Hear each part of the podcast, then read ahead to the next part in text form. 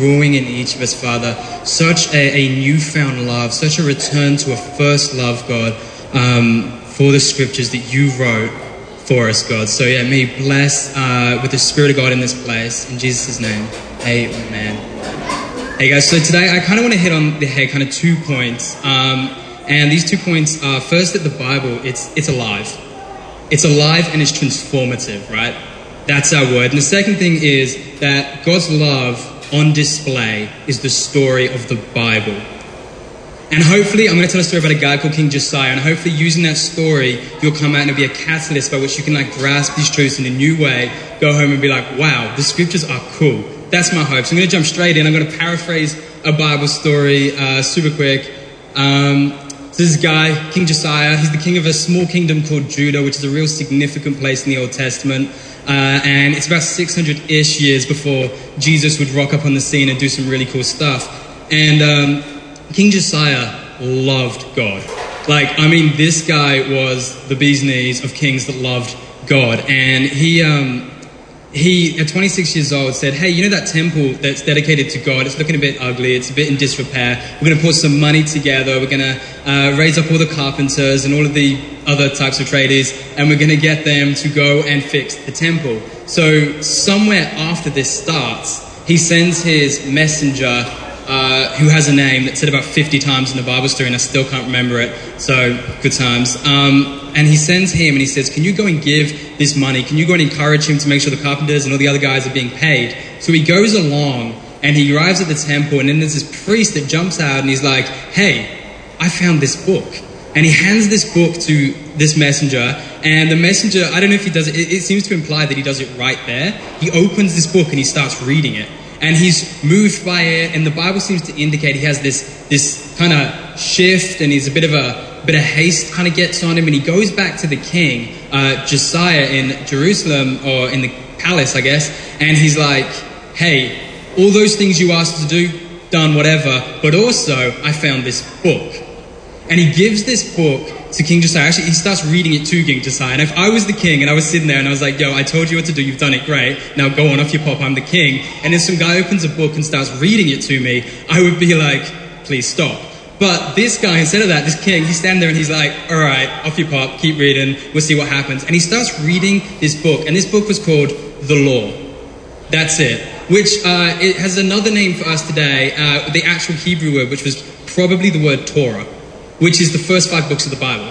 And this priest clearly at some point over the last few hundred years had misplaced this book, which seems pretty important, and suddenly found it again. And they were reading it to this king who was honestly a really godly man. And this is what it says he responded. When he heard the words, he ripped his shirt, right? Ripped his shirt and he wept.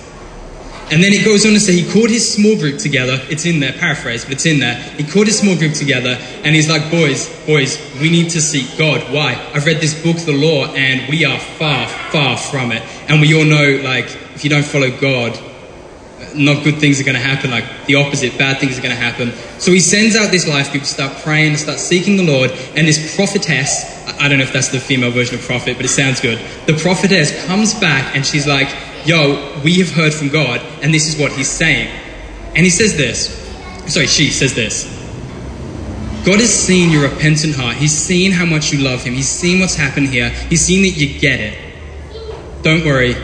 The cost of your sin the, the response, the reaction that's owed, you're not going to see it. It's not going to happen. Not in your lifetime. It's going to happen, but not in your lifetime. I think a great way to start a sermon, by the way, a bit of crowd participation. So I'm going to throw out that. I'm going to ask you guys to raise your hands if this applies to you. It applies to me. I'm going to say that first so that you're not out there like, oh, should I, should I not? It really applies to me. Who here reads the Bible sometimes, right? And you're all in. You're like, I am like, yes, I'm going to read a chapter of the Bible this morning. I'm getting up, I'm reading it. This is going to be fantastic. You start, and you're like, all in. In the beginning, in the beginning, God created, God created. I've got this. And then it's like this blur, and then next thing you know, it's like, and on the seventh day, he rested. And you close the book, and you're like, great, I read a chapter. You walk away, and you're like, what happened? Like, what did I miss? Can I get is that just me or the other people in this room who are like, yeah, yeah, I, I zone out reading scripture at times too.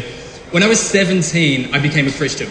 At uh, the end of grade 12, I gave my life to God and I was like, yeah, I love Jesus. And I was all in, like reading the scriptures heaps. And um, you, if you walked into my, I was living at a home, and if you walked into my bedroom at the time, you'd see this TV screen with the Xbox on, with this sign that says, please reconnect the Xbox controller. The Xbox sitting next to me, and my eyes like glued on scripture. And I'm just reading it. And I, honestly, I couldn't get enough. I thought it was like the most profound and beautiful thing I had ever seen. I was reading it, and I just felt God was just, just like, only God could have written this. And then probably like a few months later, like this over a period of time, I was like getting up for work one day and I was like, oh, I have to get up at you know 6 a.m. That's cool. I'll just get up like 20 minutes early, read some scripture, pray, and we'll be good. We'll be great. So I did that. I get up 20 minutes early, read some scripture, go to work, and this is a habit. It becomes a season. And halfway through it, I think to myself whilst I'm at work, what did I read today? I did read the Bible. What happened? Next day, did the same thing, got to work, and I was like, yeah, I read the Bible, heck yeah, good, good guy me. And I'm like, maybe halfway through the day, I'm like, but, but what happened? What, what did I read? What happened? And I was kind of reading the Bible like it was a multivitamin, right? Like, like you take this multivitamin and it's not really about the flavor. It's kind of just about getting it down your throat because good things kind of happen when you take a multivitamin and you can eat Macca's for breakfast. That's what I was told. Um, and so you, you just live the stream, you drink, take the multivitamin, you go and you do your life and it's great.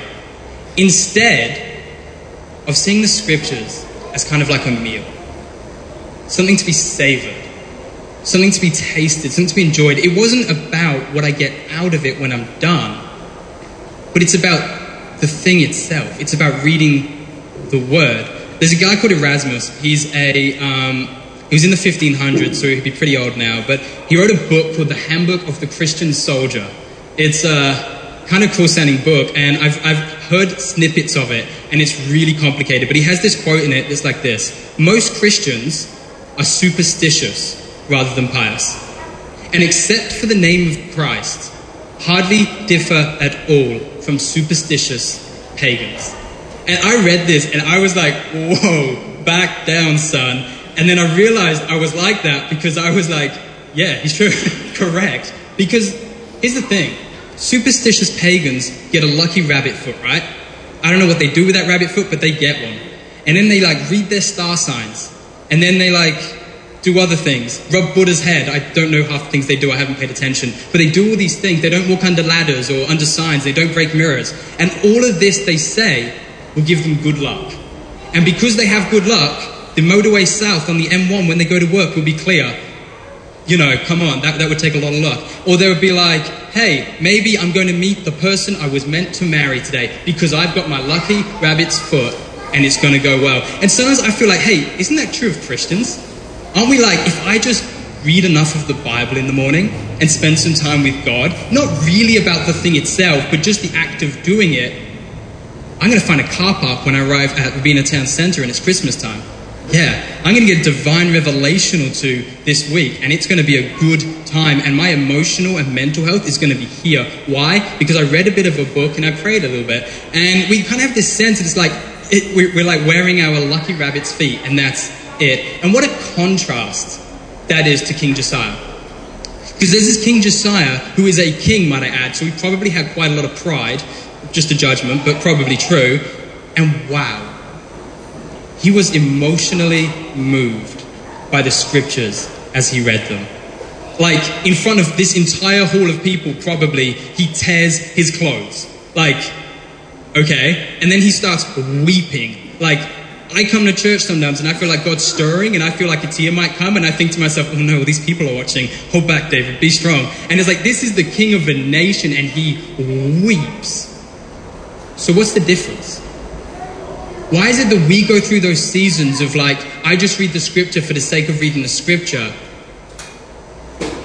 And then there's like this guy who can read the Bible and weep. It says in um, Chronicle, Second Chronicles 34, 1 to 7 introduces Josiah. I'm going to power read it and emphasize the verse I want to bring out because there's a lot of words in this. Um, uh, verse 1 Josiah was eight years old when he became king. He reigned 31 years in Jerusalem. He did what was right in the sight of the Lord, and he walked in the ways of his father David. David wasn't his father, but it was the same line, and so they called him his father. So they walked in the same way of his father David good king. And he did not turn aside, not to the left nor to the right. In his eighth year, so he'd be 16 years old, he, whilst he was still a youth, he began to seek God and his father, uh, the God of his father, David.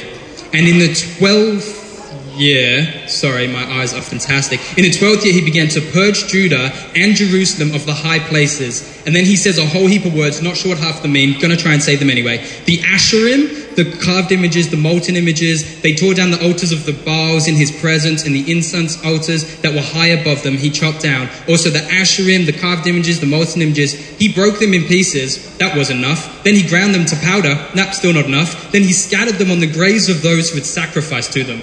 Okay, then he burned the bones of the priests on the altars and purged Judah and Jerusalem in the cities of Manasseh, Ephraim, Simeon, and as far as Naphtali in their surrounding ruins. He also tore down the altars and beat the Asherim and the carved images into powder, chopped down all the incense altars throughout the land of Israel, and then he returned to Jerusalem.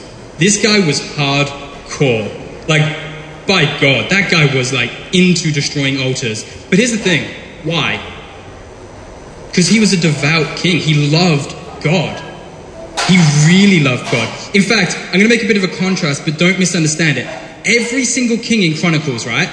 Or queen. Every single king, queen in Chronicles, right? They come to the end of their life, and not every one of them, but a whole heap of them have this kind of comment made at the end of their life. And this comment looks something like this You forgot to follow God. Not a good job. Or you followed God, but you didn't tear down the temples in the high places. Did an okay job, but not a great job. 20 years old, this guy has nailed both. Why? Not because he wanted to be better than all the other kings, but because he knew that to seek and to follow God meant doing certain things and living in a certain way. And so he did that. And for him, it wasn't moralism, but he had kind of nailed what it meant to be a good, godly Jewish king. And then at 26 years old, he looks out on his land and he says, Oh, there is a temple in the middle of my city in disrepair. It's been like this for like 200 ish years and it needs help. So he gets, like I said before, he gets his money and he pulls it together and he starts getting it fixed. 16 years old, he starts seeking God. 20, he starts tearing down the idols. 26, he rebuilds this temple. Just saying it again, I'm just trying to, you know, emphasize it. 16 years old, he's like, I love God. 20 years old, he's like, wait, if I love God, I should probably stop everyone from loving other gods. 26 years old, he's like, hey, if I love God and I'm stopping everyone from loving other gods, maybe I should make my God's temple the temple. Why am I emphasizing this? Because this was a good king. And after some time after this King Josiah begins rebuilding the temple, the priest finds an old dusty book. He gives it to the king via a messenger. And, and Josiah, the king, reads God's words written in this book. And how does he react? Like he just lost his mother. He mourns. Tears his clothes, he weeps. It says in verse 8, Hilkiah, the high priest, said to Shaphan the secretary, that's his name, Shaphan. He says to Shaphan the secretary, I have found the book of the law in the temple of the Lord. He gave it to Shaphan, who read it. Then Shaphan the secretary went to the king and reported to him, Your officials have paid out the money that was in the temple of the Lord and have entrusted it to the workers and supervisors at the temple. Then Shaphan the secretary informed the king, Hilkiah the priest has given me a book, and Shaphan read from the book in the presence of the king. Verse 11 When the king heard the words of the book of the law, he tore his robes. And then he gave these orders to a whole group of people, not going to try and pronounce their names, just a group of godly people, and he says, Hey, go and inquire of the Lord for me and for the people and for all of Judah about what is written in this book that has been found. Great is the Lord's anger that burns against us because those who have gone before us have not displ- uh, obeyed the words of this book. They have not acted in accordance with all that is written there concerning us. What could lead a king to mourn? It was his care for godliness that explains his weeping. Josiah understood that the Bible is alive and transformative. That's important. Why? Because if he understood the Bible was alive and transformative, when he read it, it would have an effect on him. It would take life inside of him. And it led him to view and understand his kingdom and the world around him in a whole different way. Josiah acted like something had died because he knew that in any way we stray from God, death invariably follows. What do I mean by that? A simple illustration. For a minute, I'll be God. Everything of me is godly. What does that mean? It's good, it's living, it's life, it's beautiful, it's love. Now I'm a Jewish man, or any man actually, anyone, and I've just stepped out of that. If you step out of good and godliness and love, what's left? The absence of it.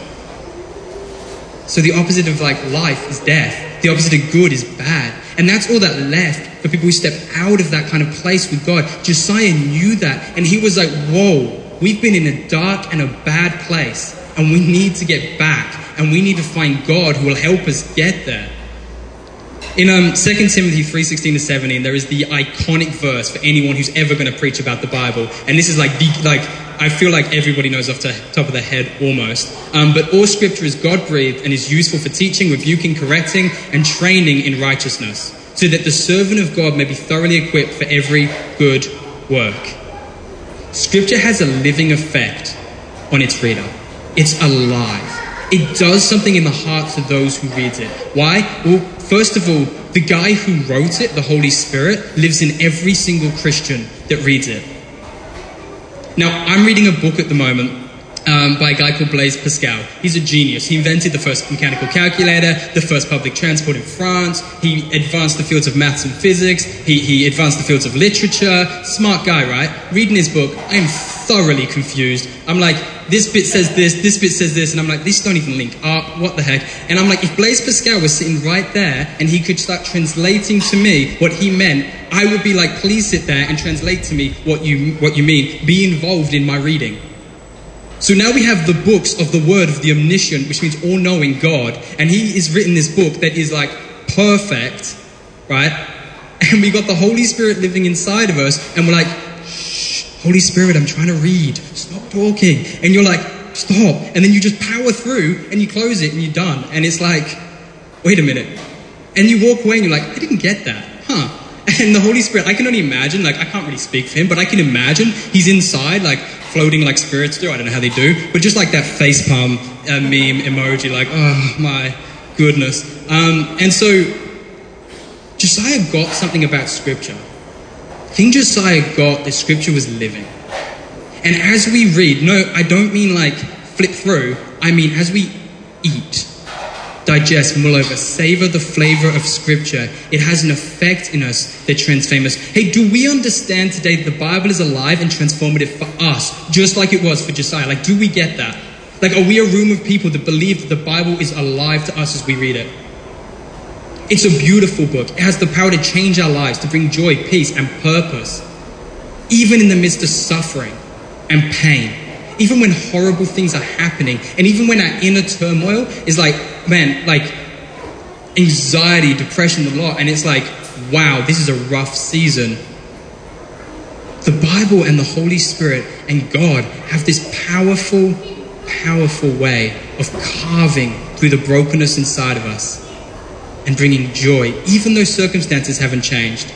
And here's the thing the love story actually didn't end with mourning. At this point in the Bible, right, we got this King Josiah and he's mourning. And anybody who's like me would be like, I don't like mourning. I don't want to read the Bible. Because you're like, well, he read the Bible and he mourned. And so, you know, if I was in this room and I was listening, I would be like, you haven't sold this to me. And fair, fair. But here's the thing the story didn't end with mourning, it ended with a display of God's love.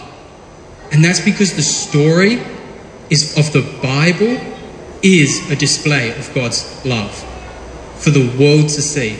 And it says, uh, and I'll show it through verse 14 to the end, it says, Hilkiah the priest, that small group of people, went to speak to the prophet Huldah, who was the wife of Shalom, son of Tikvah, the son of, oh man, Harhas, keeper of the wardrobe, which I assume meant she had really great fashion. She lived in Jerusalem in the new quarter, and she said to them, This is what the Lord, the God of Israel, says. Tell the man who sent you to me that this is what the Lord says. I am going to bring disaster on the place and its people, according to everything I wrote in that book, because that book's true.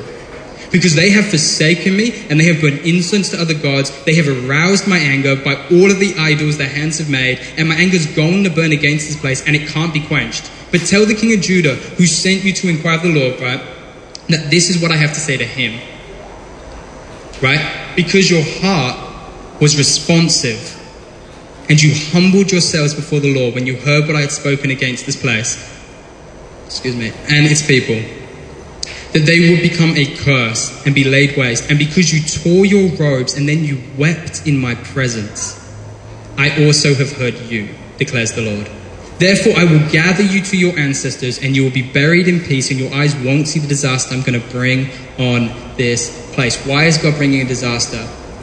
Because the entire group of people said, Nah, we know you, God, but we don't want to know and they stepped out of God's goodness into what was the absence of God's goodness. And there was suffering. Uh, Timothy Keller puts it like this in his book, The Reason for God. He says, Imagine your, well, actually, this is a colorful paraphrase. He said something else, and then I thought, hey, that's a cool story, but I can't take credit for it. So my version of this story is this uh, Imagine your neighbor is coming home from work one day.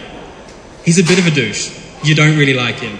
But you're a Christian, so you do that thing that Christians say is love, but it's really just tolerating. Like, you don't openly curse him, but you do kind of roll your eyes when he walks by. And you know that he's the kind of guy that if you even looked at his glass, his grass funny, he would tell you about it.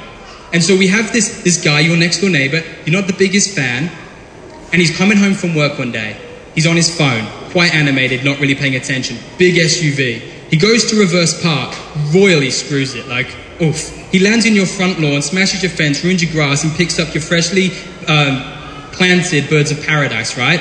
You're sitting in your lawn, you're like, what the? And then he like gets out of his car, looks left and right, kind of notices you, doesn't care, shrugs his shoulders, leaves his car there, strolls in back into his house. And that's the end of that. And you're kind of sitting there like, what the heck do I do? And so you go through your options in your head, you're like, well, I kind of have three. I can leave it, but whatever. I can, number two is I can um, pay for it myself, or number three is I can get him to pay for it. You sit there for a little while longer. You think through these options a little while longer. You say, huh, if I leave it, well then uh, body corporate, you know, those bunch of prudes, they're going to come and tell me off. And I'm going to get in trouble. And they're going to make my lease harder to get. And, you know, I'm going to have to probably pay fines or, or can't leave it. It's going to make matters worse. Second option, I can pay for it. Oh, but here's the problem with that one. If I pay for it, I can't pay for other things. So that's going to cost me something. I can't do that. So you think your third option, well, you know, I'm going to go next door. Yeah, I'm going to call my cousin Louis, and we're going to go next door, and we're going to knock on his door, and we're going to power play him, and he's going to pay for this. And you start thinking this option through, and you know, you know how it gets, right? When you start thinking about doing bad things, and you get really excited because you know you would never really do them, and then you're like, yeah, I'm going to do that. And so you start thinking this option through, and you're like, I'm going next door, I'm going to do it. But then something hits you. You're like, wait a minute. If I go next door with my cousin Louis, and we make him pay for my grass, how am I going to do that? Either I insult him, I try and be stronger than him and humiliate him, I damage his grass, but in any and every circumstance of power playing, I break something more. I break something more than the lawn and the grass that is and the gate that is already broken. And Timothy Keller describes this as the problem that we face as people and what we face as Christians. And he says, hey, this is the thing, right? Every instance of us being hurt and trying to get the other person to fix it has resulted in more brokenness that's far bigger than a lawn and a gate, and it keeps going and going and going. King Josiah understood that a cosmic fence had been broken, an eternal lawn had been damaged. He knew it was himself and his people and the ancestors that had crashed their metaphorical car without care or concern into this lawn, and it left him distraught. But God, and that's where it turns, right? But God, the best two words in the entire scripture, right? But God. Because you see, God saw Josiah and he said, huh, you're sitting next door and you know you can't pay for this. Come on over, I'll make you tea. Don't, I've got this. Come on over. Come into my house. I'm going to make you tea. And it'd be my tea. You don't have to pay for the tea. I got this. And God does this hospitality, this acts of love. And King Josiah's like, but I have sinned. My people have sinned. And he's like, no, you see that. You get it you ain't never going to experience the consequence, the cost of your sin. How good is God?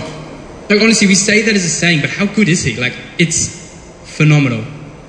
When we read it again, we see that the story of Josiah, Josiah is actually just a small part of this story, right? He's a small part of a really big story all about God. When we read the conclusion here and how God is so gracious that he spares King Josiah from experiencing the effect of sin has, we're like, wait a minute, Josiah isn't the big strong one. He's a bigger screw up as all of us in this room. He just had a nice gold throne, I mean crown thing. And we're like, oh, so who was the superhero? It was God, the only one who could afford to pay for what was broken.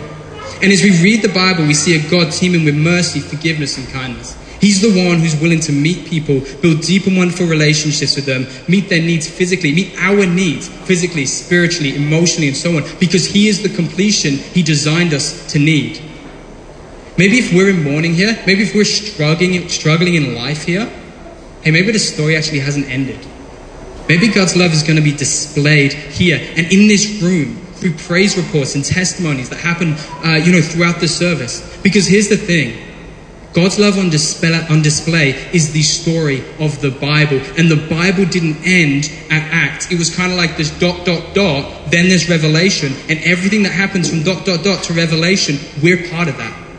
We're a part of that story of the Bible. And God's love on display is the story of the Bible. Here's the thing I'm going to I'm going to wrap up with this. We see the grandeur of Scripture, it's alive. It's transformative. It has power. It takes a hold of people who read it and it changes things. We see that it's not really about any one person in the Bible, but it's a story about God, the main character. And then we see this thing, this heaven on earth moment, the crux of the story where it all kind of comes and melts into one beautiful thing. And it's like every other part and aspect of Scripture points towards this a man who is God, who comes to the earth, right?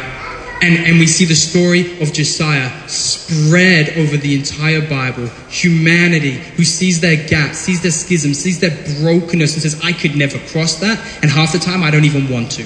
We see God reaching out his arms saying, I love you. I want to help you. I'm protecting you from this brokenness. And we see, uh, we, we see humanity say, uh, no. And God's like, You don't get it. And we see this moment where it culminates in this man, Jesus, who is fully God and fully man. And he is the greatness that man could never reach. And he comes and he dies and he suffers so that we don't have to. And we suddenly get this thing about the Bible. Every verse and every part is breathing with Jesus. It's breathing with Jesus because it, it is every part of it points to him. If you're reading the Old Testament, there is not a single part of it from the moment humanity falls and God says, Hey, hey, I'm cursing you, but in the middle of this, I'm going to pause to say you, there will be someone who's coming who's going to crush the head of the serpent, right?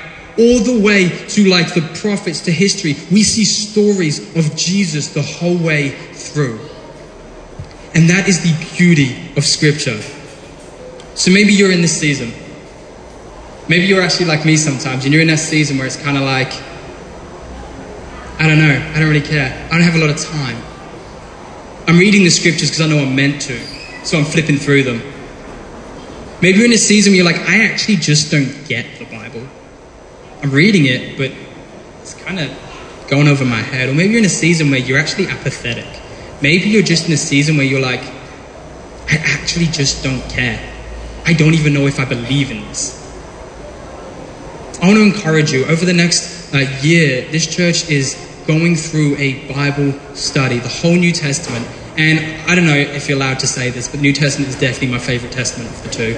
And, uh, but it's this brilliant, brilliant story after story of Jesus and what that means for us. And if you're in one of those seasons, can I say this? Don't just read. Don't just keep up. Don't just is anyone here use the YouVersion Bible? Don't just keep your streak going. Like, back away from the I'm going to meet my religious requirements and go into I'm going to meet the living God who dwells within every scripture. I'm going to find the Holy Spirit who lives within me and I'm going to be like, help me. Help me read. Spend time, not over chapters, right? But over sentences, over paragraphs, over words. And I'm going to encourage one more thing. I'm going to say this. If you don't get it, if you're reading it and you're like, I am confused, start a conversation with someone else in this church. Go out for coffee with them. Say, hey, did you get today's reading? No. Did you? No. Let's talk about it. Great. And then by the end of it, you either both don't get it, or one of you might have something. And then if you really know it's confusing, you can go to Ralph, and Ralph will answer every question you have. He told me to say that. Um, so, yeah. But no, seriously, I, I do want to encourage it. Take the time to eat scripture. Not just to pop it like a pill, Stroke it like it's Buddha's head and hope it makes you lucky.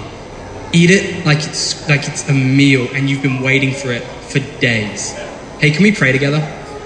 Father God, I thank you, Lord, that you took the time to write scripture. 1500 years to write scripture. I thank you, God, that you used 40 unique people plus 40 plus unique people to write these scriptures, God. I thank you, God, that you didn't make it about one culture, but you used six different cultures and six different empires that happened over the span of the Bible's writing, God. That you wrote a, a Bible written by people, inspired by you. God, and, and, and we talk about, I don't have the time.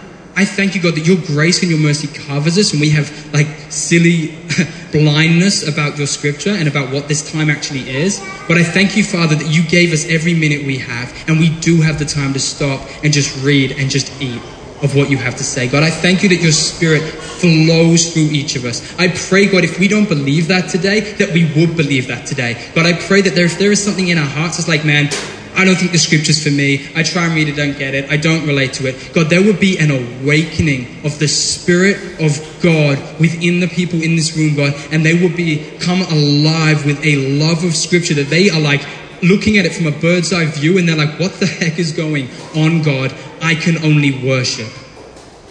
God, I thank you, Father, for this day. I thank you that those pray- praise, um, so those prayers from earlier, God, you are working and you are moving in, God. And I pray, Lord, that we would have such a passionate, overwhelming love of Scripture unlike we've ever had before. In Jesus' mighty name we pray. Amen.